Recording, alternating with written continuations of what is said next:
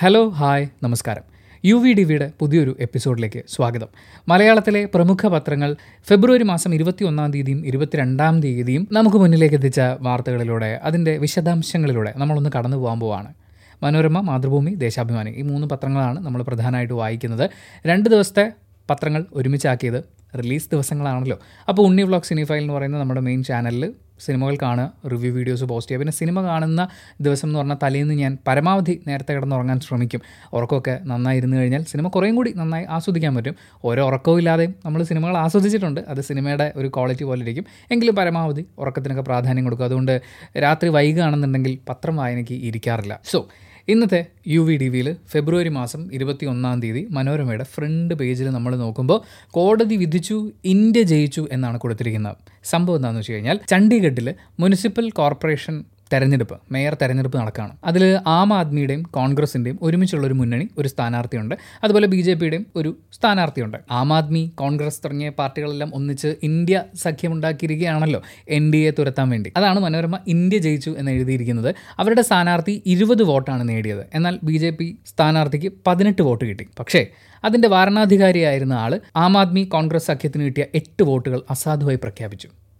അപ്പോൾ സ്വാഭാവികമായും B J P ജയിക്കും. ബാലറ്റ് പേപ്പറിൽ വരണാധികാരി കൃത്രിമം കാണിക്കുന്നത് വീഡിയോയിലടക്കം പതിഞ്ഞിട്ടുണ്ടായിരുന്നു. വീഡിയോ ക്യാമറയൊക്കെ നോക്കിയാണ് പുള്ളി ഇത് ചെയ്തത്. എന്തായാലും ബി ജെ പിയുടെ മേയറായിട്ട് തിരഞ്ഞെടുക്കപ്പെട്ട ആൾ രാജി കൊടുത്തിട്ടുണ്ടായിരുന്നു. അപ്പോൾ സുപ്രീം കോടതി പ്രത്യേക അധികാരം ഉപയോഗിച്ചുകൊണ്ട് ആം ആദ്മി കോൺഗ്രസ് സഖ്യത്തിന്റെ സ്ഥാനാർത്ഥിയെ മേയറായിട്ട് പ്രഖ്യാപിച്ചു. അല്ലെങ്കിൽ വിജയിയായിട്ട് പ്രഖ്യാപിച്ചു. സംഭവം ബി ജെ പിക്ക് ഒരു തിരിച്ചടിയായി നമുക്ക് ആദ്യമേ തോന്നുമെങ്കിലും ബി ജെ പിയിലേക്ക് ആം ആദ്മിയിൽ നിന്ന് മൂന്ന് കൗൺസിലർമാർ കൂറുമാറിയിട്ടുണ്ട്. സോ മേയർ ആം ആദ്മിയുടെയും കോൺഗ്രസിന്റെയും സഖ്യത്തിന്റെ കയ്യിലാണെങ്കിലും ഭൂരിപക്ഷം ഉള്ളത് ബി ജെ പിക്കാണ്. ജയിക്കാൻ സമ്മതിക്കൂല ഇനി അഥവാ ജയിച്ചു കഴിഞ്ഞാലും എന്ത് വില കൊടുത്തും നമ്മൾ അധികാരം നേടിയെടുക്കും. എന്ന് പറയുന്നതിന്റെ ഒരു നേർസാക്ഷ്യമൊക്കെയാണ് നമുക്കിവിടെ കാണാൻ പറ്റുന്നത്. അതുപോലെ മനോരമയടക്കം എല്ലാ പത്രങ്ങളും അവരുടെ പ്രധാന വാർത്തയായിട്ട് ഈ ചൂട് കൂടുന്നതിനെ ഉൾപ്പെടുത്തിയിട്ടുണ്ട്. ചൂട് കൂടുമ്പോൾ നമ്മൾ നമ്മുടെ ആരോഗ്യത്തെ ശ്രദ്ധിക്കാൻ വേണ്ടി ചെയ്യുന്ന കാര്യങ്ങളെന്നൊക്കെ പറഞ്ഞ് കഴിഞ്ഞ ദിവസത്തെ യു വി ഡി വിയിൽ നമ്മൾ പറഞ്ഞിട്ടുണ്ടായിരുന്നു. അതുപോലെ തന്നെ വളരെ പ്രധാനപ്പെട്ടൊരു കാര്യം അല്ലെങ്കിൽ നമ്മൾ നേരിടാൻ പോകുന്ന ഒരു പ്രധാന വെല്ലുവിളി എന്ന് പറയുന്നത് വൈദ്യുതി ഉപയോഗമാണ്. അതായത് പകൽ സമയങ്ങളിൽ വീട്ടിലൊക്കെ ആളുകൾ ഇരിപ്പുണ്ടെങ്കിൽ നമുക്ക് ഫാൻ ഇടാതെ ഇരിക്കാൻ പറ്റില്ല. അത്രയും ചൂടാണ്. ഇപ്പോൾ എന്റെ വീട്ടിലെ കാര്യം തന്നെ നോക്കുകയാണെന്നുണ്ടെങ്കിൽ മൂന്ന് ബെഡ്റൂമുണ്ട്. മൂന്ന് ബെഡ്റൂമിലും ഫാനുകൾ ഇങ്ങനെ ഓടിക്കൊണ്ടേയിരിക്കുകയാണ്. മിക്കവാറും ഹോളിലെങ്കിലും ഒരു ഫാൻ. അത് നിർബന്ധമാണെന്ന് പറയുന്ന പോലെ ഇങ്ങനെ കറങ്ങിക്കൊണ്ടേയിരിക്കും. ഇത് കുറച്ചിടാനോ ഓഫ് ചെയ്യാനോ ഒന്നും നമുക്ക് പറ്റില്ല. കാരണം ചൂട് അത്രയും കൂടിക്കൊണ്ടിരിക്കുകയാണ്. ഇനി വെക്കേഷൻ സമയവും കൂടി ആകുമ്പോഴേക്കും വീട്ടിൽ കുട്ടികളുണ്ടാവും. സ്വാഭാവികമായും ഇരുപത്തിനാല് മണിക്കൂർ ഫാൻ ഇടുക എന്ന് പറയുന്ന പോലത്തെ ഒരു അവസ്ഥയിലേക്കൊക്കെ വരും. ഇത് മൊത്തം വൈദ്യുതി ഉപയോഗത്തിൽ ഒരു മാറ്റം വരുത്തും. എ സിയുടെ ഉപയോഗം കൂടും. ഈ വൈദ്യുതി പ്രതിസന്ധി എന്ന് പറയുന്ന ഒരു കാര്യം ഒരുപാട് അകലെയൊന്നുമല്ല. അതിനെ എങ്ങനെയാണ് കേന്ദ്രവും കേരളമൊക്കെ നോക്കിക്കാണുന്നത്? അതിനെ മറികടക്കാനുള്ള നടപടികൾ എടുക്കുന്നതെന്ന് ഞാനും കാത്തിരിക്കുകയാണ്. മന്ത്രി വീണ ജോർജ് പറഞ്ഞ വളരെ പ്രധാനപ്പെട്ട ഒരു കാര്യം മനോരമ ഫ്രണ്ട് പേജിൽ കൊടുത്തിട്ടുണ്ട്. ആന്റിബയോട്ടിക്കുകൾ ഇനി നമ്മൾ ഏതെങ്കിലും ആശുപത്രിയിൽ ചെന്ന് മരുന്ന് വാങ്ങിക്കുന്ന സമയത്ത് ആന്റിബയോട്ടിക്കുകൾ നീല കവറിലാക്കി പ്രത്യേകം നമുക്ക് തരും. അപ്പോൾ നമ്മൾ കഴിക്കുന്ന ആന്റിബയോട്ടിക് ആണെന്ന് നമുക്ക് അറിയാൻ പറ്റുമല്ലോ. അങ്ങനെ വിതരണം ചെയ്യും എന്നുള്ളൊരു കാര്യം പറഞ്ഞിട്ടുണ്ട്. മറ്റൊരു പ്രധാനപ്പെട്ട കാര്യം സപ്ലൈകോ ആയിട്ട് ബന്ധപ്പെട്ടിട്ടാണ്. സപ്ലൈകോയിൽ ആവശ്യത്തിന് സാധനങ്ങൾ ഇല്ല എന്ന് പറയുന്നൊരു പരാതിയൊക്കെ പല കോണുകളിൽ നിന്ന് നമ്മൾ കേൾക്കുന്നുണ്ട്. അങ്ങനെ ആവശ്യത്തിന് ഇല്ലാത്തവ എത്രയും പെട്ടെന്ന് സ്റ്റോക്ക് എത്തിക്കും എന്നൊക്കെ അധികൃതരുടെ ഭാഗത്തു നിന്നുള്ള മുന്നറിയിപ്പും വരുന്നുണ്ട്. ഇതിനിടയ്ക്ക് പതിമൂന്നോളം സാധനങ്ങളുടെ സബ്സിഡി എഴുപത് ശതമാനത്തിൽ നിന്ന് മുപ്പത്തഞ്ച് ശതമാനത്തിലേക്ക് കുറയ്ക്കുന്നു എന്ന് പറയുന്നൊരു കാര്യം ഉണ്ടായിരുന്നു അതിന്റെ കൂടെ ഉള്ള ഒരു നിർദ്ദേശമാണ് മനോരമ ഫ്രണ്ട് പേജിൽ കൊടുത്തിട്ടുള്ളത്. മറ്റൊന്നുമല്ല സപ്ലൈകോയുടെ C M D Sriram Venkataraman. അദ്ദേഹം കൊടുത്തിട്ടുള്ള ഒരു നിർദ്ദേശമാണ്. ഈ സാധനങ്ങളില്ലാതെ കാലിയായിട്ടിരിക്കുന്ന റാക്കുകളുണ്ടല്ലോ. സപ്ലൈകോയിൽ നമ്മൾ ചെന്ന് കഴിഞ്ഞാൽ സാധനങ്ങൾ തീരുമ്പോൾ ഇപ്പോൾ ഏത് സൂപ്പർ മാർക്കറ്റിൽ പോയാലും നമുക്ക് കാണാൻ പറ്റും. സാധനം ഇല്ലെങ്കിൽ അത് ബ്ലാങ്ക് ആണല്ലോ. അപ്പോൾ അങ്ങനെ ഇരിക്കുന്ന ആ ഷെൽഫുകളുടെ ഫോട്ടോയോ വീഡിയോയോ എടുക്കാൻ അനുവദിക്കരുത് എന്ന് പറയുന്നൊരു കാര്യം. പക്ഷേ ഈ വാർത്ത വന്നതിന്റെ വൈകുന്നേരം ഇതേപോലെ കയറി വീഡിയോ ഒക്കെ എടുക്കുന്നൊരു അതിന്റെ ഒരു സമര രീതിയും അങ്ങനെയുള്ള കുറച്ച് കാര്യങ്ങളൊക്കെ പ്രചരിക്കപ്പെടുന്നുണ്ടായിരുന്നു. എന്തായാലും സാധനമില്ല. പക്ഷേ സാധനം ഇല്ല എന്ന് പറയുന്ന വീഡിയോയും ഫോട്ടോയും ഒന്നും പുറത്തു പോകാൻ പാടില്ല എന്ന് പറയുന്നത് അത് ഈ കണ്ണിൽ പൊടിയിടുക അങ്ങനത്തെ എന്തോ ഒരു പരിപാടിയായിട്ടാണ് എനിക്ക് തോന്നുന്നത്. നിങ്ങൾക്ക് എന്ത് തോന്നുന്നു? മറ്റൊരു പ്രധാനപ്പെട്ട സംഭവം നടന്നത് എറണാകുളത്ത് കാക്കനാട് കളക്ടറേറ്റിലാണ്. കളക്ടറേറ്റിൽ കറണ്ട് ബില്ല് കൃത്യസമയത്ത് അടയ്ക്കാത്തതിനെ തുടർന്ന് ചില്ലറ പൈസയൊന്നുമല്ല അമ്പത് ലക്ഷത്തിന് മുകളിൽ കുടിശ്ശികയായതിനെ തുടർന്ന് കെ സി ബി വന്ന് ഫ്യൂസൊക്കെ ഊരിക്കൊണ്ടുപോയി. എന്ന് വെച്ചാൽ എല്ലാവരുടെയും ഫ്യൂസ് ഊരിയിട്ടില്ല. കൃത്യമായി കറണ്ട് ബില്ലൊക്കെ അടച്ചു പോയിരുന്ന കുറച്ച് ഓഫീസുകളുണ്ട്. അവരെയൊക്കെ ഒഴിവാക്കിയിട്ട് ബാക്കിയുള്ളവരുടെയൊക്കെ ഫ്യൂസ് ഊരിക്കൊണ്ടുപോയി. മൊത്തം മുപ്പത് ഓഫീസുകൾ. അതിൽ രണ്ട് ഓഫീസുകൾ കുടിശ്ശിക അടച്ചു തീർത്തതിനെ തുടർന്ന് അവർക്കുള്ള വൈദ്യുത കണക്ഷൻ തിരിച്ചു കൊടുത്തു. ഇതിൽ രസം എന്താണെന്ന് വെച്ച് കഴിഞ്ഞാൽ അവിടെ ഒരുപാട് ഓഫീസുകൾ പ്രവർത്തിക്കുന്നുണ്ട്. പല വകുപ്പുകളുടെ ഓഫീസുകൾ പ്രവർത്തിക്കുന്നുണ്ട്.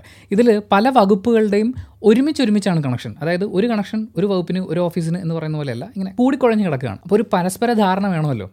നിങ്ങൾക്ക് മൊത്തത്തിൽ കറണ്ട് ബില്ല് വന്ന ഇത്രയാണെങ്കിൽ ഇത്ര നമ്മുടെ ഓഫീസിൽ നിന്നാണ് ഇത്ര അവരുടെ ഓഫീസിൽ നിന്നാണെന്ന് പറയുന്ന ഒരു കാര്യം. അപ്പോൾ ആ ധാരണയിലെത്താൻ വൈകുന്ന അതൊക്കെ ഇതിനൊരു കാരണമായിരിക്കും. എന്തായാലും ഇത്രയും പൈസ അമ്പത്തേഴ് പോയിന്റ് ഒൻപത് അഞ്ച് ലക്ഷം രൂപ അടയ്ക്കാനുള്ളതുകൊണ്ട് കെ എസ് സി ബി ഫ്യൂസൂരി കെ എസ് സി ബി ഒന്ന് സൂക്ഷിക്കുന്നത് നന്നായിരിക്കും. കാരണം ഒന്നും രണ്ടൊന്നുമല്ല മുപ്പത് ഓഫീസുകളാണേ അവരുടെയൊക്കെ കയ്യിൽ പലവിധ വകുപ്പുകളും ഉണ്ടാകും ഇതിനു മുമ്പ് എപ്പോഴോ കേരളത്തിൽ തന്നെയാണെന്ന് തോന്നുന്നു. ഇങ്ങനൊരു ഫൈറ്റ്. അത് കെ എസ് ഇ ബിയും പോലീസ് ഡിപ്പാർട്ട്മെന്റും ആയിരുന്നു അതോ വേറെ ഏതെങ്കിലും ഡിപ്പാർട്ട്മെന്റ് ആയിരുന്നു എന്തായാലും ഇതുപോലെ ഫ്യൂസ് വരുന്ന കുറച്ച് പ്രതികാര നടപടികൾ അങ്ങോട്ടും ഇങ്ങോട്ടും. അത് എം വി ഡിയുടെ ആണെന്ന് തോന്നുന്നു. എം വി ഡി എന്നിട്ട് കെ എസ് ഇ ബിയുടെ വണ്ടി പിടിച്ചെടുക്കുകയോ ചേട്ടാ ആ സംഭവം ഓർമ്മ വന്നില്ല. എനിക്കത് ഓർമ്മ വരുവാണെങ്കിൽ അതിന്റെ ഡീറ്റെയിൽസ് ഞാൻ ഡിസ്ക്രിപ്ഷനിൽ ഷെയർ ചെയ്യാം കേട്ടോ. പക്ഷേ ഇതിലൊരു സങ്കടം എന്താണെന്ന് വെച്ച് കഴിഞ്ഞാൽ കാക്കനാട് കളക്ട്രേറ്റിൽ തന്നെ സൗരോർജം ലഭ്യമാക്കാൻ വേണ്ടി കുറേ സോളാർ പാനലുകളൊക്കെ സ്ഥാപിച്ചിട്ടുണ്ടായിരുന്നു. അത് വർക്ക് ചെയ്യുകയാണെങ്കിൽ അറുപത് കിലോ വാട്ട് വൈദ്യുതി ഉണ്ടാക്കാൻ പറ്റും. അതിൽ നാൽപ്പത് കിലോ വാട്ട് മാത്രം നമ്മുടെ കളക്ടറേറ്റ് പ്രവർത്തിക്കാൻ ആവശ്യമുള്ളൂ. ബാക്കി ഇരുപത് കെ സി ബിക്ക് അങ്ങോട്ട് കൊടുക്കാം. അതുവഴി ഒരു വരുമാനം കൂടി ആവുമല്ലോ എന്ന് പറഞ്ഞിട്ടാണ് ഈ പാനലൊക്കെ സ്ഥാപിച്ചത്. പക്ഷേ പാനലൊന്നും ആരും തിരിഞ്ഞു നോക്കാനില്ലാത്തതുകൊണ്ട്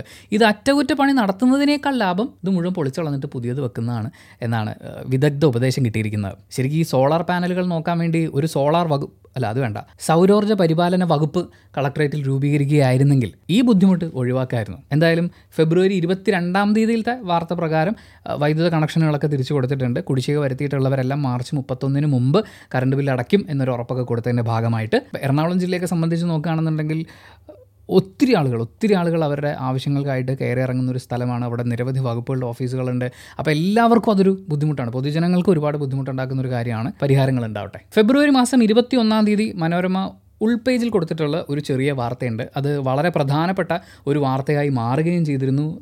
നമ്മുടെ മനസാക്ഷിയെ ഞെട്ടിക്കുക എന്നൊക്കെ പറയില്ലേ?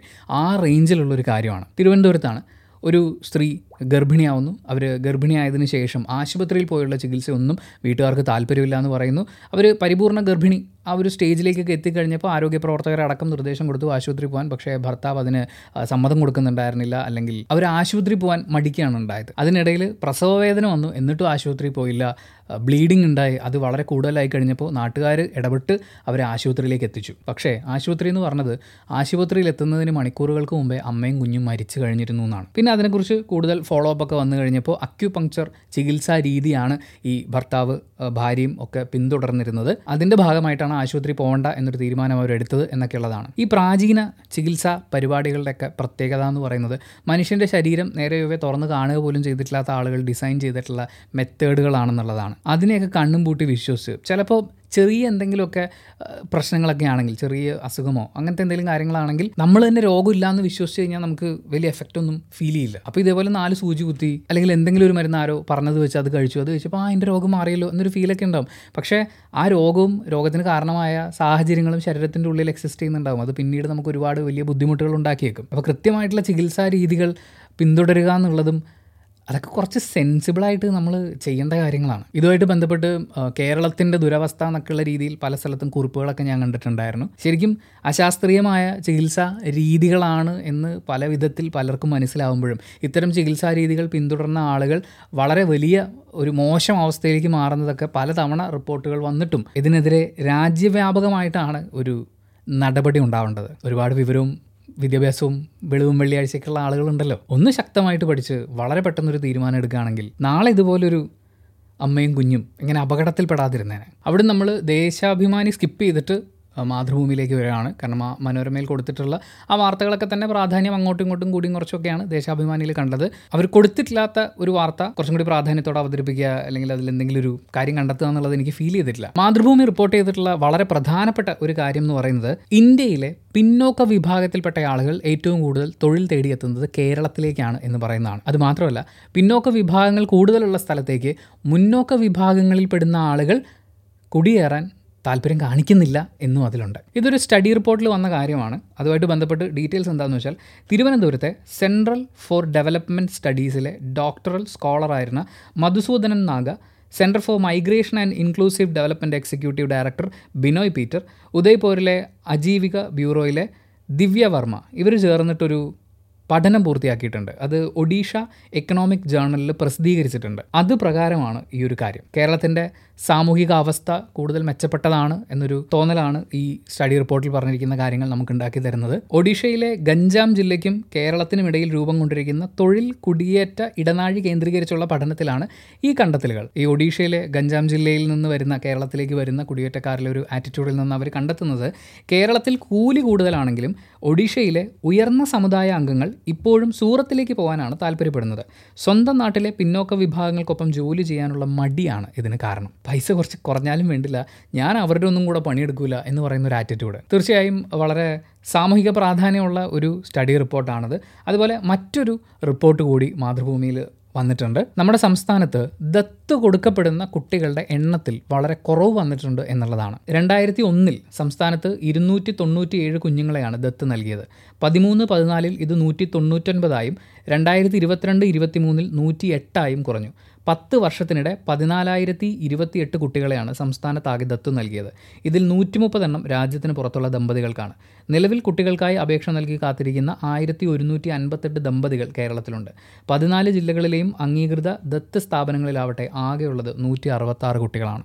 ഈ നൂറ്റി അറുപത്താറ് കുട്ടികളെ സ്വീകരിക്കാൻ വേണ്ടി അപേക്ഷ നൽകി കാത്തിരിക്കുന്നത് ആയിരത്തി ഒരുന്നൂറ്റി അൻപത്തി എട്ട് ദമ്പതികളാണ്. എന്നാൽ അതേസമയം അർഹരായ കുട്ടികളില്ല എന്നുള്ളതാണ് ഔദ്യോഗികമായി വരുന്നൊരു വിശദീകരണം. കാരണം ഇതിനൊരു ഫോർമാലിറ്റി ഉണ്ടല്ലോ. ഉപേക്ഷിക്കപ്പെട്ട കുട്ടികളോ അല്ലെങ്കിൽ മാതാപിതാക്കളും ബന്ധുക്കളും വിട്ടു നൽകിയിട്ടുള്ള കുട്ടികളോ അങ്ങനെയാണ് ദത്ത് കൊടുക്കാൻ പറ്റുള്ളൂ. എന്നാൽ അതേസമയം ശിശു സംരക്ഷണ സ്ഥാപനങ്ങളിലേക്ക് പോയി കഴിഞ്ഞാൽ നൂറുകണക്കിന് കുട്ടികൾ ഉപേക്ഷിക്കപ്പെട്ട അവസ്ഥയിലുണ്ട്. അവരെ ഫോർമാലിറ്റീസ് ഒക്കെ പൂർത്തിയാക്കി ദത്ത് നൽകുന്നതിൽ അധികൃതരുടെ ഭാഗത്തുനിന്ന് വീഴ്ചയുണ്ട് എന്ന് ദമ്പതികൾ പറയുന്നു മാതൃഭൂമി റിപ്പോർട്ട് ചെയ്യുന്നത്. തീർച്ചയായും അത് വളരെ പ്രാധാന്യത്തോടുകൂടി നമ്മൾ നോക്കി കാണേണ്ട കാര്യമാണ്. കുട്ടികൾ ആകെ നൂറ്റി അറുപത്താറേ ഉള്ളൂ എന്നൊക്കെ അങ്ങനെ പറയുന്നത് പോലെ ഒരു തെറ്റാണ്. കാരണം കാലതാമസങ്ങളില്ലാതെ അവർ നല്ലൊരു ഒരു ഫാമിലിയിലേക്ക് കാരണം ദത്തെടുക്കുന്ന ദമ്പതികൾ എന്ന് പറയുന്നത് അവരവരുടെ ഫിനാൻഷ്യൽ കാര്യങ്ങളൊക്കെ തെളിയിക്കണമല്ലോ. നല്ല കുടുംബങ്ങളിലേക്ക് നല്ല വിദ്യാഭ്യാസ സ്ഥാപനങ്ങളിലേക്ക് കൂടുതൽ മെച്ചപ്പെട്ട ജീവിത സാഹചര്യങ്ങളിലേക്ക് ആ കുട്ടികൾ മാറുക എന്ന് പറയുന്നത് അത് സന്തോഷമുള്ളൊരു കാര്യമാണ്. നാളെയുടെ പൗരന്മാർ നല്ല കൈകളിലാണ് എന്നുള്ളൊരു വിശ്വാസം.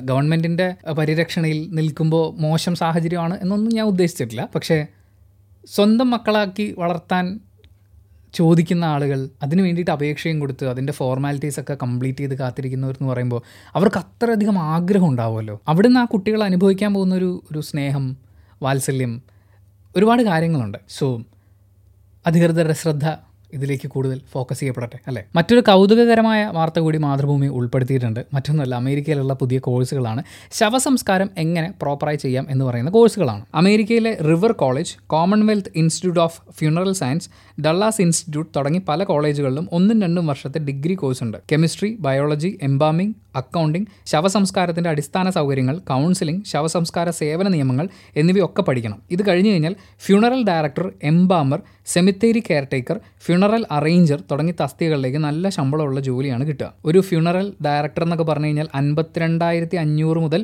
എഴുപത്തി ആറായിരം വരെ യു എസ് ഡോളറാണ് വാർഷിക ശമ്പളം. എഴുപത്തി ആറായിരം യു എസ് ഡോളർ എന്ന് പറയുമ്പോൾ ഏകദേശം ഒരു അറുപത് അറുപത്തഞ്ച് ലക്ഷം രൂപയൊക്കെ അടുത്ത് വരും. രൂപയുടെ മൂല്യം അങ്ങോട്ടും ഇങ്ങോട്ടൊക്കെ മാറുന്നതനുസരിച്ച് അപ്പോൾ എങ്ങനെ കളിച്ചാലും മാസം ഒരു അഞ്ച് ലക്ഷം രൂപയൊക്കെ ശമ്പളം കിട്ടുന്ന പരിപാടിയാണ്. പിന്നെ ഇതിൽ ജോലിയില്ലായ്മ എന്ന് പറയുന്നൊരു വിഷയം ഉണ്ടാവുന്നില്ലല്ലോ. എനിക്ക് തോന്നുന്നു നമ്മുടെ നാട്ടിലാണ് ഇങ്ങനൊരു കോഴ്സ് ഉണ്ടാവുന്നതെങ്കിൽ മിക്കവാറും പൊരിഞ്ഞടി തന്നെ നടക്കും. കാരണം ഇപ്പം എന്റെ അമ്മ വീട് വരുന്നത് ആലപ്പുഴയാണ് അച്ഛൻ വീട് വരുന്നത് തിരുവല്ലയാണ്. ഞാനൊരു അഞ്ച് വർഷം കണ്ണൂർ വർക്ക് ചെയ്തിട്ടുണ്ടായിരുന്നു. അതുപോലെ തന്നെ എന്റെ പാർട്ട്ണർ വരുന്നത് കാസർഗോഡ് നിന്നാണ്. ഞാനൊരു അഞ്ച് വർഷത്തോളം തിരുവനന്തപുരത്ത് വർക്ക് ചെയ്തിട്ടുണ്ടായിരുന്നു. കുറച്ച് നാൾ തൃശ്ശൂർ വർക്ക് ചെയ്തിട്ടുണ്ടായിരുന്നു. അപ്പോൾ ഈ ഓരോ സ്ഥലങ്ങളിലും നമ്മൾ പലതരത്തിലുള്ള ചടങ്ങുകൾക്ക് പങ്കെടുക്കാൻ പോകുമല്ലോ. ഓരോ നാട്ടിലും ഓരോന്നിനും ഡിഫറെന്റ് ഡിഫറെന്റ് ഡിഫറെന്റ് ഡിഫറെന്റ് ചടങ്ങുകളാണ്. ഞങ്ങളുടെ നാട്ടിൽ ഞങ്ങളുടെ വിഭാഗത്തിൽ ദേ ഇങ്ങനെയാണ് ഈ പരിപാടിയൊക്കെ നടത്തുന്നത്. ആളെ ഇങ്ങോട്ട് തിരിച്ചു കടത്തണം ഇങ്ങോട്ട് തിരിയിടണം ഇത്ര എണ്ണം തിരിയിടണം ചന്ദൻ തിരി വെക്കാൻ പാടില്ല തേങ്ങ മുറിച്ച് വെക്കാൻ പാടില്ല വലത്ത് വെക്കണം ഇടത്ത് വെക്കണം അങ്ങനെ ഒരു നൂറായിരം ആചാരങ്ങളാണ് ഇതിന്റെ ഇടയിൽ. ഞാൻ ഫ്യൂണറൽ സയൻസ് പഠിച്ചിട്ട് വന്ന ആളാണ്. നിങ്ങൾ മരണ വീട്ടിൽ ചടങ്ങുകൾ നടത്തുമ്പോൾ ഇങ്ങനെയൊക്കെ വേണം എന്ന് പറയുകയോ അല്ലെങ്കിൽ കൗൺസിലിംഗ് ഒക്കെ പഠിച്ചതിന് ശേഷം കുടുംബത്തിലൊരു വിയോഗം ഉണ്ടായിക്കഴിഞ്ഞാൽ ആളുകൾക്ക് കൗൺസിലിംഗ് വേണമെന്നൊക്കെ പറഞ്ഞു കഴിഞ്ഞാൽ ഇവിടെ കണ്ണുരുട്ടി നോക്കുന്ന പല ആളുകളും ഉണ്ടാവും. എനിക്ക് പലപ്പോഴും ഫീൽ ചെയ്തിട്ടുള്ള കാര്യമാണ്. നമ്മൾ ഒരാളുടെ വിയോഗം ഉണ്ടായതിനു ശേഷം അയാളുമായിട്ട് വളരെ ക്ലോസ് ആയി നിൽക്കുന്ന ആളുകളിൽ പലരും പലതരത്തിലുള്ള മാനസികാവസ്ഥയിലൂടെ കടന്നു പോകാറുണ്ട് അപ്പോൾ അത്തരം സാഹചര്യങ്ങളെ ഡീൽ ചെയ്യാൻ വേണ്ടിയിട്ട് സ്പെഷ്യലി പഠിച്ചിട്ടുള്ള അല്ലെങ്കിൽ കുറച്ച് എക്സ്പീരിയൻസ്ഡ് ആയിട്ടുള്ള ആളുകൾ അവരുടെ സേവനങ്ങൾ ഒക്കെ ഉണ്ടാവുകയാണെങ്കിൽ നല്ലൊരു പരിപാടിയായിരുന്നു. ഇനി അവിടുന്ന് നമ്മൾ ഫെബ്രുവരി ഇരുപത്തിരണ്ടാം തീയതിയിലത്തെ പത്രങ്ങളിലേക്ക് പോവാണ്. മനോരമയുടെയും മാതൃഭൂമിയുടെയും ഫ്രണ്ട് പേജിൽ നരേന്ദ്രമോദിയുണ്ട് അമിത്ഷാ ഉണ്ട് പിന്നെ വേറെ കുറേ ആളുകളൊക്കെ ഉണ്ട്. സംഭവം എന്താണെന്ന് വെച്ച് കഴിഞ്ഞാൽ Indian farmers fertilisers cooperative limited IFFCO Indian farmers അത് പ്രത്യേകം നോക്കണം കേട്ടോ. അപ്പോൾ അവിടെ ലോകത്തിലെ ഒന്നാം സ്ഥാനത്തേക്ക് അവർ എത്തിയിരിക്കുന്നു എന്നൊരു ആഘോഷം നടക്കുകയാണ് എല്ലാ നേതാക്കളുടെയും പേര് എഴുതിയിട്ടുണ്ട്. നമ്മുടെ ബഹുമാനപ്പെട്ട പ്രധാനമന്ത്രി ശ്രീ നരേന്ദ്രമോദിയുടെ ദീർഘവീക്ഷണത്തോടെ ശ്രീ അമിത്ഷായുടെ കാര്യക്ഷമമായ നേതൃത്വത്തിന് കീഴിൽ ശ്രീ മൻസുഖ് മാണ്ഡവ്യയുടെ സുസ്ഥിര പിന്തുണയോടെ എന്ന് പറഞ്ഞാൽ ഇങ്ങനെ അടുത്തടുത്ത പരിപാടികളിലൂടെ മറ്റൊരാളുടെ തുടർ പരിശ്രമങ്ങളിലൂടെ പിന്നെയും അങ്ങനെ അങ്ങനെ മുന്നോട്ട് പോയിട്ട് സഹകാർ കെ സമൃദ്ധി എന്ന സ്വപ്നം ഒരിക്കൽ കൂടി ഇഫ്കോ യാഥാർത്ഥ്യമാക്കിയിരിക്കുന്നു എന്ന് പറയുന്നതാണ്. ഇതിൽ ഞാൻ ഈ ഫാർമേഴ്സ് എന്ന് പറയുന്ന കാര്യം എടുത്തു പറയാനുള്ളൊരു കാരണം എന്താണെന്ന് വെച്ചാൽ മനോരമയും മാതൃഭൂമി അവരുടെ ഫ്രണ്ട് പേജിൽ ഈ പരസ്യങ്ങൾ കൊടുത്തപ്പോൾ ദേശാഭിമാനിയുടെ ഫ്രണ്ട് പേജ് വരുന്നത് ഇങ്ങനെയാണ്. യുവ കർഷകനെ വെടിവെച്ച് കൊന്നു കർഷക വേട്ട എന്നാണ്. കർഷകരോട് എങ്ങനെയാണ് കേന്ദ്രം പെരുമാറിക്കൊണ്ടിരിക്കുന്നത് എന്ന് പറയുന്ന വളരെ ഡീറ്റെയിൽ ആയിട്ടുള്ള ഒരു റൈറ്റപ്പ് പക്ഷെ മനോരമയും മാതൃഭൂമിയും ഈ കാര്യങ്ങൾ റിപ്പോർട്ട് ചെയ്തിട്ടുണ്ട് കേട്ടോ. ആദ്യ പേജിലും രണ്ടാം പേജിലും നിറച്ച് പരസ്യം കൊടുത്തിട്ടുണ്ട് എന്ന് പറയുന്ന ഒരു കാര്യമുള്ളൂ പക്ഷേ കർഷകരോട് പോലീസ് അക്രമം യുവ കർഷകൻ കൊല്ലപ്പെട്ടു ഫ്രണ്ട് പേജിൽ കൊടുത്തിട്ടുണ്ട്. പിന്നെ ലോക്സഭ തെരഞ്ഞെടുപ്പിലേക്ക് സി പി എമ്മിന്റെ സ്ഥാനാർത്ഥികളായി വരാൻ സാധ്യതയുള്ളവരുടെ ഒരു ലിസ്റ്റ് കൊടുത്തിട്ടുണ്ട്. പിന്നെ നമ്മൾ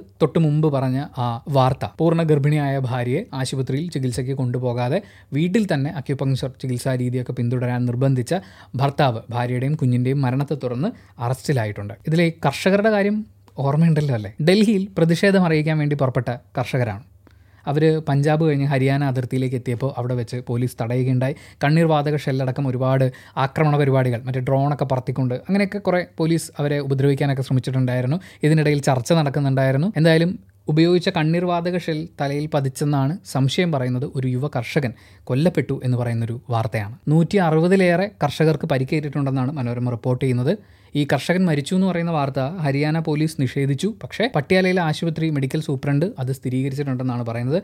പന്ത്രണ്ട് പേരെ ആശുപത്രിയിൽ എത്തിച്ചതിൽ ഒരാൾ മരിച്ചതായി ഡോക്ടർ എച്ച് എസ് രാഖി പറഞ്ഞു. സമരത്തിൽ പങ്കെടുത്തിരുന്ന രണ്ട് കർഷകർ നേരത്തെ ഹൃദയാഘാതം മൂലം മരിച്ചുവെങ്കിലും സംഘടനത്തിൽ ജീവൻ നഷ്ടപ്പെടുന്ന സംഭവം ആദ്യമായിട്ടാണ്. പതിനാലായിരത്തിലേറെ കർഷകർ അവിടെ അണിനിരന്നിട്ടുണ്ടെന്നാണ് പറയുന്നത്. അവിടെ പോലീസ് അവരെ തടയാൻ വേണ്ടിയിട്ട് എടുത്തിരിക്കുന്നത് വളരെ സ്ട്രോങ് ആയിട്ടുള്ള നടപടികളാണ്. അതിനെ ഓവർകം ചെയ്യാനുള്ള വളരെ സ്ട്രോങ് ആയിട്ടുള്ള പരിപാടികൾ കർഷകരുടെ ഭാഗത്തു നിന്നുണ്ട് അതുപോലെ മറ്റൊരു സംഭവം ഇത് കൊച്ചിയിലെ ഒരു പ്രാദേശിക സംഭവം മാത്രമാണ്. പക്ഷേ ഓൾ കേരള ഇത് നടത്തുകയാണെന്നുണ്ടെങ്കിൽ കെ എസ് ഇതോടുകൂടി ഈ പറയുന്ന കേബിളുകളൊക്കെ ലേലം ചെയ്താൽ തന്നെ കെ എസ് രക്ഷപ്പെടും. സംഭവം മറ്റൊന്നുമല്ല ഈ വൈദ്യുത പോസ്റ്റുകൾ കേബിളുകളൊക്കെ പോകുന്നില്ലേ? അപ്പോൾ ഈ പോസ്റ്റിൽ വേറെ ഏതെങ്കിലുമൊക്കെ ലൈൻ വലിക്കുകയാണെന്നുണ്ടെങ്കിൽ അത് കെ എസ് ഇ ബിയോട് പറയേണ്ടതുണ്ട് അതിന് റെന്റും പരിപാടിയൊക്കെ ഉണ്ട്. പക്ഷേ ഇതൊന്നും കൊടുക്കാതെ സ്വന്തം ആവശ്യത്തിന് ചുമ്മാ കേബിൾ വലിക്കുന്ന അങ്ങനെ വലിച്ചിട്ടിരിക്കുന്ന കുറേ ആളുകളുണ്ട്. ഇതുകൊണ്ടുള്ള പ്രശ്നം എന്താണെന്ന് വെച്ചാൽ കെ എസ് ഇ ബിക്ക് ഇതൊരു നഷ്ടമാണ്. ഇത്രയും വെയിറ്റും ലോഡും ഒക്കെ വരുമ്പോൾ അറ്റകുറ്റപ്പണി പരിപാടികളൊക്കെ വരും. മാത്രമല്ല എന്തെങ്കിലും ഒരു ആവശ്യത്തിന് പോസ്റ്റിൽ കയറാമെന്ന് വെച്ച് കഴിഞ്ഞാൽ അറിയാലോ നേരെ മുകളിലേക്ക് നോക്കിയാൽ അത് വീട്ടിന്റെ പുറത്തേക്ക് ഇറങ്ങി തൊട്ടടുത്ത പോസ്റ്റിൽ മുകളിലേക്ക് നോക്കിയാൽ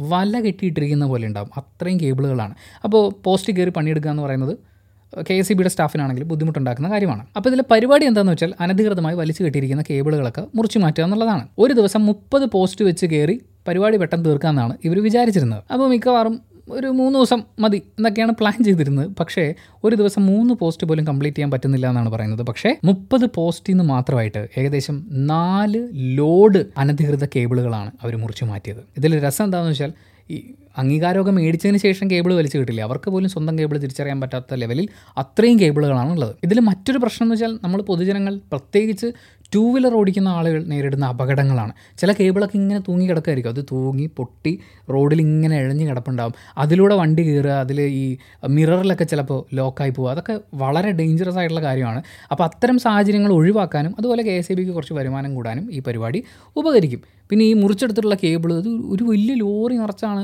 ഫോട്ടോയിൽ കൊടുത്തിരിക്കുന്നത്. ഇത് മുഴുവൻ ലേലം ചെയ്ത് വിറ്റാൽ തന്നെ എന്തുമാത്രം പൈസ കിട്ടും? പിന്നെ ബി ജെ പിയുടെ സംസ്ഥാന പ്രസിഡന്റ് കെ സുരേന്ദ്രൻ നയിക്കുന്ന ഒരു യാത്ര ആരംഭിച്ചിട്ടുണ്ട്. ഇലക്ഷൻ പരിപാടിയൊക്കെ ആകുമ്പോഴേക്കും കേരളത്തിന്റെ അങ്ങേയറ്റം മുതൽ ഇങ്ങേയറ്റം വരെ എല്ലാ രാഷ്ട്രീയ നേതാക്കളും യാത്രയൊക്കെ നടത്തുന്നതാണ്. ചിലർ പദയാത്ര നടത്തും ചിലർ വണ്ടിയിൽ യാത്ര നടത്തും. അങ്ങനെ പലതരം യാത്രകൾ നമ്മൾ ഇനി കാണാനിരിക്കുന്നേ ഉള്ളൂ.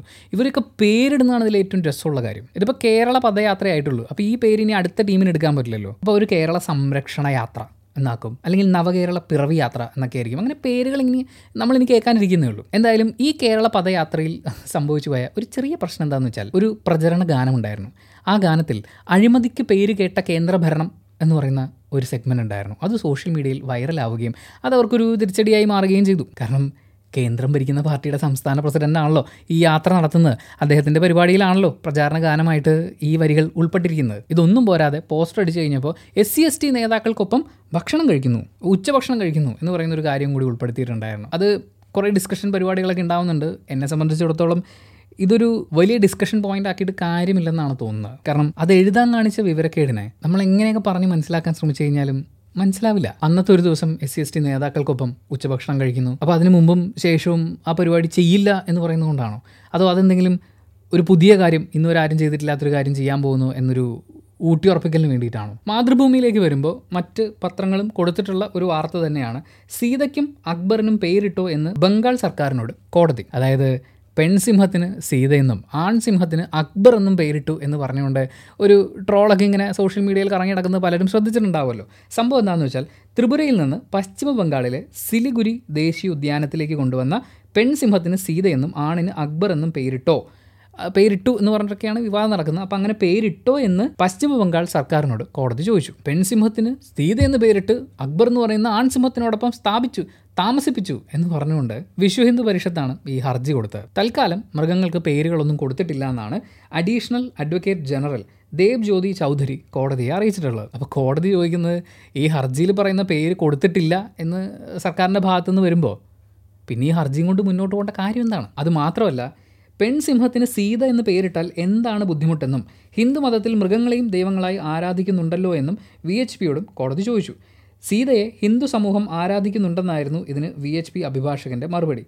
കേസിൽ അടുത്ത വാദം വ്യാഴാഴ്ച നടക്കും. അപ്പോൾ അതിന്റെ ബാക്കി നമ്മൾ യു വി ഡി വിയിൽ സംസാരിക്കും. ഇതിൽ വേറൊരു കാര്യം എന്ന് പറയുന്നത് ഇങ്ങനെ പേരിട്ടാലും പേരിട്ടില്ലെങ്കിലും സിംഹത്തിന്റെ അടുത്ത് ചെന്നിട്ട് അതിന്റെ പേര് ടുട്ടുമോനാണെന്നും പറഞ്ഞ് ടുട്ടുമോനെ ഇവിടെ നോക്കൂ എന്ന് പറഞ്ഞു കഴിഞ്ഞാൽ സിംഹം അങ്ങനെ തിരിഞ്ഞു നോക്കാനൊന്നും പോകുന്നില്ല. ആ കൂടിന്റെ മുമ്പിൽ എഴുതി വെക്കാം. നിങ്ങൾ തിരുവനന്തപുരം മൃഗശാലയിലൊക്കെ പോയി കഴിഞ്ഞാൽ അവിടെയുള്ള സിംഹത്തിനും പുലിക്കൊക്കെ പേര് എഴുതി വെച്ചിട്ടുണ്ട്. കുറേ ആൾക്കാർ അവിടെ നിന്നിട്ട് ആ പേര് ഉറക്കെ വിളിച്ച് പറയുന്നുണ്ട്. പക്ഷേ ഇതൊന്നും മൈൻഡ് ചെയ്യാതെ സിംഹമൊക്കെ ആണെങ്കിൽ പുച്ഛമാണ്.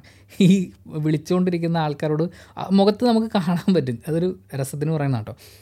അങ്ങനെ ഈ ഈ ജീവികൾ ഈ പേരൊന്നും ഓർത്ത് വെക്കാനോ അല്ലെങ്കിൽ ആ എന്റെ പേര് ഇതാണല്ലോ അപ്പം ഞാൻ ഈ മതത്തിൽപ്പെട്ട ജീവിയായല്ലോ എന്ന് പറഞ്ഞ് ചിന്തിക്കാനൊന്നും പോകുന്നില്ല. അപ്പോൾ ഈ പറയുന്ന വിവാദമൊക്കെ സിംഹം അറിഞ്ഞോ എന്നുള്ളതാണ് ഞാൻ ആലോചിക്കുന്നത്. അങ്ങനെയാണെങ്കിൽ അതിനെക്കുറിച്ച് പറഞ്ഞ് ചിരിച്ച് ചിരിച്ച് അവർ കമ്പനി ആവാൻ സാധ്യതയുണ്ട്. അതറിഞ്ഞു കഴിഞ്ഞാൽ വീണ്ടും ഒരു ഹർജി പോകാനുള്ള സാധ്യതയുണ്ട്. എന്താ അവസ്ഥ നോക്കിയേ. അവിടെ നമ്മൾ ദേശാഭിമാനിയിലേക്ക് എത്തുമ്പോൾ കെ റൈസ് വരാൻ പോകുന്നു എന്ന് പറയുന്ന വാർത്തയാണ് വളരെ പ്രധാനമായിട്ടും അവർ ഉൾപ്പെടുത്തിയിരിക്കുന്നത്. കേന്ദ്രത്തിന്റെ ഏതെങ്കിലും പദ്ധതിക്ക് ബദലായല്ല മറിച്ച് പരമാവധി വിലക്കുറവിൽ നല്ല അരി എത്തിക്കലാണ് സർക്കാർ ലക്ഷ്യം.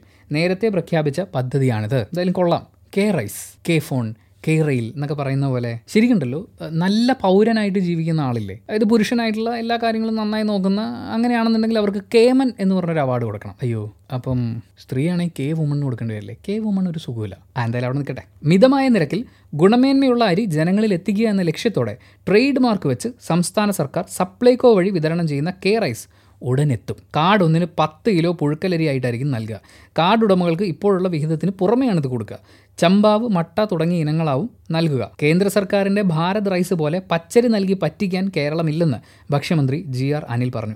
കിലോയ്ക്ക് പത്തൊൻപത് രൂപ പോലും ഇല്ലാത്ത അരിയാണ് കേന്ദ്ര സർക്കാർ ഇരുപത്തൊമ്പത് രൂപയ്ക്ക് നൽകുന്നത്. സപ്ലൈകോയിലെ കുറവുള്ള സാധനങ്ങൾക്കായി ഉടൻ ടെൻഡർ വിളിക്കും. സാമ്പത്തിക പ്രതിസന്ധി പരിഹരിക്കാൻ ബിൽ ഡിസ്കൗണ്ട് സ്കീം പരീക്ഷിക്കും. രണ്ടാഴ്ചയ്ക്കകം സപ്ലൈകോയിൽ എല്ലാ സാധനങ്ങളും എത്തുമെന്ന് ഉറപ്പുവരുത്തും എന്നുകൂടി മന്ത്രി പറഞ്ഞിട്ടുണ്ട്. അതുപോലെ ദേശാഭിമാനി കൊടുത്തിട്ടുള്ള വളരെ രസമുള്ള ഒരു വാർത്തയുണ്ട്.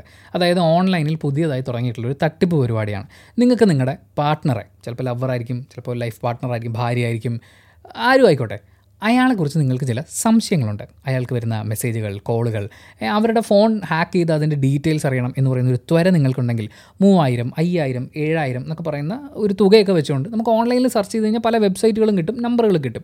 വിളിച്ച് ചോദിച്ചു കഴിഞ്ഞാൽ അവർ പറയുക നിങ്ങൾക്ക് ആരെയാണോ സംശയം? ആരുടെയാണോ ഡീറ്റെയിൽസ് എടുക്കേണ്ടത്? അവരുടെ ഫോൺ നമ്പർ മാത്രം ഞങ്ങൾക്ക് തന്നാൽ മതി. എന്നിട്ട് ഈ പൈസ അടച്ചു കഴിഞ്ഞാൽ ബാക്കി കാര്യം ഞങ്ങൾ ഏറ്റു. സംഭവിക്കുന്നത് എന്താണെന്ന് വെച്ചാൽ പൈസ അവർ വാങ്ങിക്കും. ആദ്യത്തെ രണ്ട് ദിവസമൊക്കെ കഴിഞ്ഞ് റെഡിയാക്കി തരാമെന്ന് പറയും. വീണ്ടും വിളിച്ചാൽ വീണ്ടും സമയം കൂട്ടി ചോദിക്കും. പിന്നെ വിളിച്ചു കഴിഞ്ഞാൽ നമ്പർ നിലവിലുണ്ടാവില്ല. ഇതിപ്പോൾ ഒരു സംശയത്തിന്റെ പുറത്താണല്ലോ നമ്മളിങ്ങനെ ഒരു പരിപാടി പിടിച്ചത്. നമുക്കിത് ആരോടും പറയാനും പറ്റില്ലല്ലോ. അങ്ങനെ നാണക്കേട് കൊണ്ട് ആരും പുറത്ത് പറയാത്തത് കൊണ്ട് ഇത്തരം തട്ടിപ്പ് സംഘങ്ങൾ നല്ലോണം മുതലെടുപ്പ് തുടരുന്നു എന്ന് പറയുന്നൊരു വാർത്തയാണ് ദേശാഭിമാനി കൊടുത്തിട്ടുള്ളത്. മാത്രമല്ല സൈബർ വിദഗ്ധരുടെ ഒരു മുന്നറിയിപ്പ് കൂടി ഇതിൽ വെച്ചിട്ടുണ്ട്. വെറും നമ്പർ മാത്രം കിട്ടിയെന്ന് വെച്ചിട്ട് ഒരാളുടെ ഫോണൊക്കെ ഹാക്ക് ചെയ്ത് ഡീറ്റെയിൽസ് എടുത്ത് തരാനൊന്നും പറ്റില്ല. അങ്ങനെയുള്ള തട്ടിപ്പുകളിൽ പോയി വീഴരുത് എന്നുള്ളതാണ്. ഞാൻ പറയുന്നത് നിങ്ങൾ ഈ സംശയം എന്ന് പറയുന്ന ട്രാപ്പിൽ വീഴാതിരിക്കാൻ ആദ്യം ശ്രമിക്കുക എന്നുള്ളതാണ്. സംശയം ഉണ്ടെങ്കിൽ നിങ്ങൾക്ക് ആരെയാണോ സംശയം? അവരോട് നേരിട്ട് ചോദിക്കുക. കാരണം അങ്ങനെ നേരിട്ട് ചോദിക്കാൻ പോലും പറ്റാത്ത രീതിയിലുള്ള സംശയമുണ്ട് അല്ലെങ്കിൽ എനിക്ക് വിശ്വാസത്തിനൊരു ചെറിയൊരു കുറവുണ്ട് എന്ന് നിങ്ങൾക്ക് ഈ പറയുന്ന പാർട്ട്ണറോട് പറയാൻ പറ്റുന്നില്ലെങ്കിൽ അത് എന്ത് റിലേഷൻഷിപ്പാടോ മാത്രമല്ല നമ്മുടെ പാർട്ട്ണർക്ക് നമ്മളെക്കുറിച്ചൊരു സംശയമുണ്ട് എന്ന് തോന്നുമ്പോൾ ആ റിലേഷൻഷിപ്പ് നല്ല രീതിയിൽ പോകാൻ ആ സംശയം നിവർത്തിച്ചു കൊടുക്കുക എന്നാണ് തോന്നുന്നതെങ്കിൽ അത് സോൾവ് ചെയ്യാനുള്ള വഴി നോക്കുക. ഇനി അതല്ല സംശയമുള്ള ഒരാളോടൊപ്പം ജീവിക്കാൻ പറ്റില്ല എന്നാണെങ്കിൽ അങ്ങനെ നോക്കുക. ഇത് വെറുതെ സംശയിച്ച് അവനവന്റെ മാനസികാരോഗ്യം കളഞ്ഞ് പാർട്ട്ണറുടെ മാനസികാരോഗ്യം കളഞ്ഞ് പിന്നെ അത് ശാരീരിക ആരോഗ്യ പ്രശ്നങ്ങളിലേക്ക് മാറുന്നു. അങ്ങനെ എന്തിനാണ് ഇത്രയും കോംപ്ലിക്കേഷനിലേക്ക് പോകുന്നത്? നമുക്ക് ഹാപ്പിയായിട്ട് സമാധാനമായിട്ട് സന്തോഷമായിട്ട് ജീവിച്ചാൽ പോരെ? ആ പിന്നെ ദേശാഭിമാനിയിൽ കൊടുത്തിട്ടുള്ള മറ്റ് പത്രങ്ങളിലൊക്കെ വന്നിട്ടുള്ള വളരെ പ്രധാനപ്പെട്ട ഒരു വാർത്തയാണ് ആലുവ സ്ക്വാഡിന്റെ ജീവൻ പണയം വെച്ചുകൊണ്ടുള്ള പോരാട്ടത്തിന്റെ സ്റ്റോറി. കവർച്ച കേസിലെ പ്രതികളെ അജ്മീർ ചെന്ന് പൊക്കിയ പോലീസുകാരാണ്. അവിടെ വെച്ച് പോലീസിൽ നിന്ന് രക്ഷപ്പെടാൻ വേണ്ടി അവർ വെടിവെക്കുക വരെ ചെയ്തിരുന്നു. അതിൽ രാജസ്ഥാനിലെ എ എസ് പിക്ക് പരിക്കേറ്റു എന്ന് പറയുന്നൊരു കാര്യം കൂടിയുണ്ട്. കുട്ടമശ്ശേരി ആലുവ എന്നിവിടങ്ങളിലെ കവർച്ച കേസുകളിലെ പ്രതികളാണിവർ. രണ്ടിടത്തു നിന്നുമായി മുപ്പത്തെട്ട് പവൻ ആഭരണങ്ങളും മുപ്പത്തിരണ്ടായിരത്തി അഞ്ഞൂറ് രൂപയുമാണ് കവർന്നത്. S I S S Sreelal അദ്ദേഹത്തിന്റെ നേതൃത്വത്തിൽ അഞ്ചു പേരടങ്ങുന്ന ആലുവ സ്ക്വാഡാണ് ഈ വിജയ അന്വേഷണത്തിന്റെ പിന്നിലുള്ളത്. Mahin Shah Abubakar K M Manoj Muhammad Ameer K Afsal തുടങ്ങിയ ആളുകളാണ് സംഘത്തിലുണ്ടായിരുന്നവർ രണ്ടായിരത്തി അഞ്ഞൂറ് കിലോമീറ്റർ ട്രാവൽ ചെയ്തിട്ടാണ്. ഇപ്പോൾ കണ്ണൂർ സ്ക്വാഡൊക്കെ കണ്ടിട്ടുള്ളത് കൊണ്ട് തന്നെ പോലീസുകാരുടെ യാത്രയും അതിലുണ്ടാവാൻ സാധ്യതയുള്ള ബുദ്ധിമുട്ടുകളൊക്കെ ഈ വാർത്ത വായിക്കുമ്പോൾ തന്നെ അല്ലെങ്കിൽ ഇത് കേൾക്കുമ്പോൾ തന്നെ നമ്മുടെ മനസ്സിലേക്ക് വരുന്നുണ്ടാവും. എന്തായാലും കേരള പോലീസ് പുലികളാണ് എന്ന് വീണ്ടും ഒരിക്കൽ കൂടി തെളിയിച്ചിരിക്കുകയാണ്. സോ ഇത്രയാണ് വളരെ പ്രധാനപ്പെട്ടതായി എനിക്ക് നിങ്ങളുമായിട്ട് ചർച്ച ചെയ്യണം എന്ന് തോന്നിയിട്ടുള്ള കാര്യങ്ങൾ. ഇതിൽ ഞാൻ വിട്ടുപോയ എന്തെങ്കിലുമൊക്കെ വാർത്തകളുണ്ടെങ്കിൽ വിട്ടുപോയ എന്തെങ്കിലും കാര്യങ്ങളുണ്ടെങ്കിൽ തെറ്റായി പറഞ്ഞിട്ടുള്ള കാര്യങ്ങളുണ്ടെങ്കിൽ തീർച്ചയായും അത് കമന്റ് ബോക്സിൽ രേഖപ്പെടുത്തുക. നമുക്ക് ഹെൽത്തി ആയിട്ടുള്ള ഡിസ്കഷൻസ് ആവാം. And thank you so much for watching this video video ഇഷ്ടപ്പെട്ട ലൈക്ക് ചെയ്യുക കമന്റ് ചെയ്യുക ഷെയർ ചെയ്യുക സബ്സ്ക്രൈബ് ചെയ്യുന്ന കാര്യം തീർച്ചയായും പരിഗണിക്കുക. കാരണം നമ്മുടെ ചാനലിൽ ഈ വീഡിയോസ് കാണുന്ന ആളുകളിൽ എഴുപത് ശതമാനം പേരും വീഡിയോസ് സബ്സ്ക്രൈബ് ചെയ്യാതെയാണ് കാണുന്നത്. എന്തായാലും ഇടയ്ക്കിടയ്ക്ക് വന്ന് കാണുകയല്ലേ? അപ്പോൾ സബ്സ്ക്രൈബ് ചെയ്തിടുകയാണെങ്കിൽ കൃത്യമായിട്ട് പുതിയ വീഡിയോ വരുമ്പോൾ അറിയാൻ പറ്റും. അപ്പോൾ താങ്ക് സോ മച്ച് അടുത്ത വീഡിയോയിൽ കാണാം.